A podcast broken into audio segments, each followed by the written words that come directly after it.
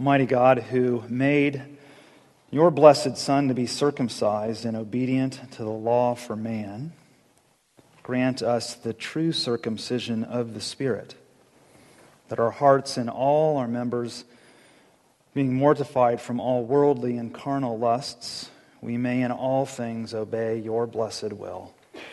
This same, your Son, Jesus Christ our Lord. Amen. Please be seated. Well, thank you uh, for coming out tonight. On the way in, I heard that it's 21 below in Montreal. Ah, I bet you're glad you're here, not there like me. And uh, you probably could be doing something other than being here tonight, but it's great to be together to uh, hear God's word and uh, what it is that He actually has to say to us. This is just a great uh, text. I, I really love it.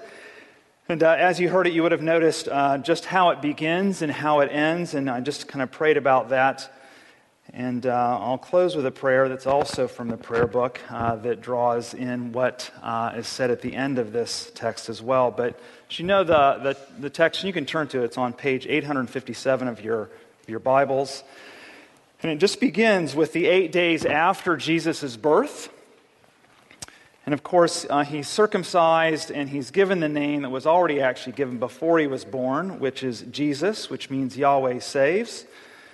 And uh, this is all actually happening in the temple. So that's how it starts. And the way that it ends is uh, with Jesus returning to the hometown of Joseph and Mary. And there we find that Jesus grows strong, he gains wisdom, he's filled with that and God's divine favor or grace is upon him. So that's how it begins and that how it, how it ends. I just want to keep it really simple tonight and just look at who is Jesus, what did he come to do, and how does that actually impact or influence our lives. So something really kind of simple in those terms. So let's just start out with who is Jesus uh, according to this, but also kind of in a bigger kind of swatch, as it were in the Gospel of Luke. So Jesus is actually coming into this world. We see that he's a child. It's actually, we know that because it's only uh, eight days since his birth, but the word child is actually used a number of times verses 24, 34, and 40. And in verse 24, um, he's related to us as the one who's come to actually fulfill what is uh, foretold, but also uh, he's brought to the temple to satisfy the obligations of the law. Verse 34, he's appointed, is what uh, Luke tells us. So we're, we're learning that actually this is divinely ordained. This isn't something actually happened by accident, it was intentional, and God's hand is written all over this. And then in verse 40, the child grew and became strong. We see that he's a child like anyone else, has to go through some human development, but there's something else that's going on there that's quite significant because God's favor, his grace, is actually upon him. But here's the big idea in the Gospel of Luke that I think is related to this and what comes and follows. And that is that for Luke, Jesus is the one who came to seek and to save those who are lost. So it's really interesting that this child, the one of whom people are seeking, is the one who's actually brought in to actually seek us and save those who are lost. And you know the context of that probably. Luke chapter 19, verse 10 there's a lost coin, a lost sheep, and the lost sons. And Jesus is the one who's come to seek the lost. It goes back actually to Genesis chapter 3, Adam and, Adam and Eve sin. And what's God's first question when he encounters them? Where are you? They're lost. Not what did you do? Why did you do it? But they're dislocated. They're disoriented. They're wayward. They're rebellious. This is Jesus who comes to pursue us then from the bottom up as a child. He doesn't do it from the top down, but this child will seek us from the ground up, not with a bang, right? Not dropping down onto the scene, but born through a woman's womb. That's how he comes into the world. And it's kind of peculiar, you've got to admit. Since God begins in this world as a child. And after all, he's like you and me, he's human. But in some ways not like us as humans because he's sinless. He shows what it actually looks like to be fully human. And this is Jesus, the Lord who has come into this world to seek and to save us as a child first. So that's who he is. He's the child who seeks us. What is it that he came to do? And Simeon and Anna are really helpful with respect to this. Right? After the circumcision, the dedication, the purification of Mary, Jesus then actually encounters, and Simeon and Anna encounter Jesus. First Simeon, then Anna. We know this. They're really old people that make a really big difference. And I think that it's a warning to the young who think that maybe the old don't have something to offer, but it's also a wonder to the old who maybe think that they don't have something to offer. They do. It doesn't look like they do very much except keep up with noticing, announcing, declaring salvation. And how do they do it? Just by naming what's going on. So, first, let's look at Simeon. Here's what Simeon, I think, says about what Jesus came to do. Quite simply, verse 25, the second half of that Jesus came to console Israel. That's why he came. So Simeon is righteous, he's devout, he's Holy Spirit sensitive, and he's really, really patient. Because remember, he's actually quite old, and he's been waiting for a long time, waiting for the consolation of Israel. And now, Israel is supposed to be this holy nation, but they're not so holy anymore, but they are a chosen people. Nevertheless, they're in great need of God's consolation. Their consolation, their, uh, their desire for that may be actually quite low, but this is what God is actually going to give to them. And what is consolation? Well, consolation suggests uh, loss, which isn't, which isn't the opposite of winning, but it's actually like grieving. Things didn't turn out the way Israel thought or they wanted it to. They're captives of another, they're not captains of their destiny. So they're in great need of consolation. A true consolation, not a false consolation. It is they've grieved God by their sin, rebelled against Him, and they need something.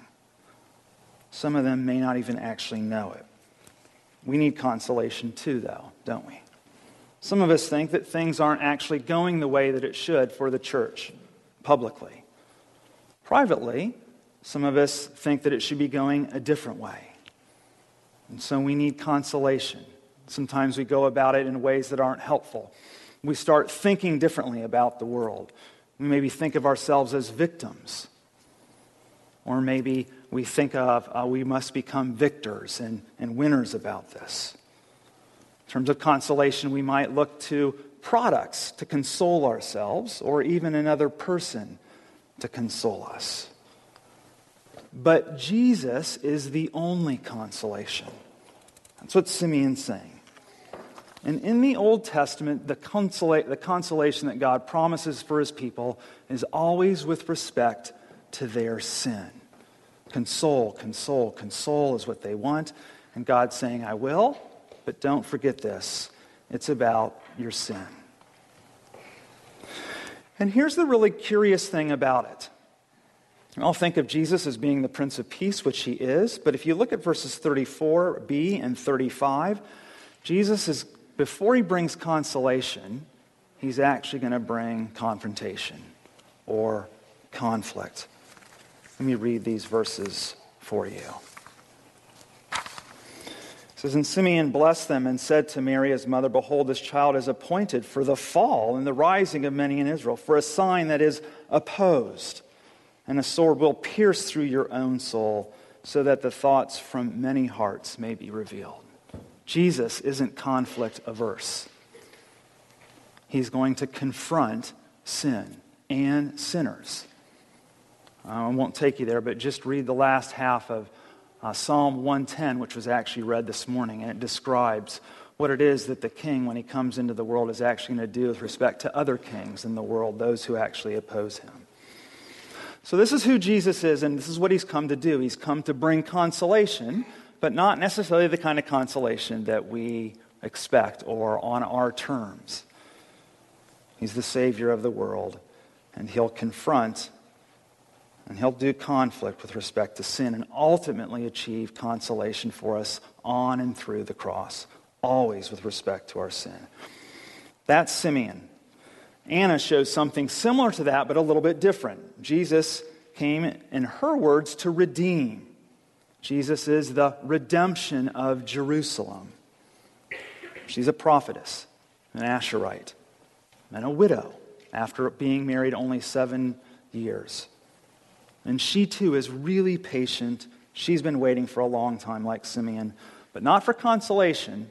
It says for redemption. And Jerusalem uh, is this city of God. She says, redemption of Jerusalem. This is the place where God reigns, it's where he rules. But that's not happening for Jerusalem anymore. Israel's need for consolation is great, and so is Jerusalem's need for redemption. And what is redemption?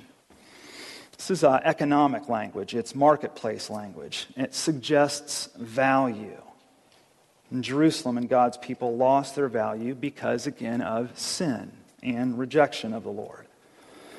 So it's occupied, that is God's people in Jerusalem, and ruled by another king and a Lord.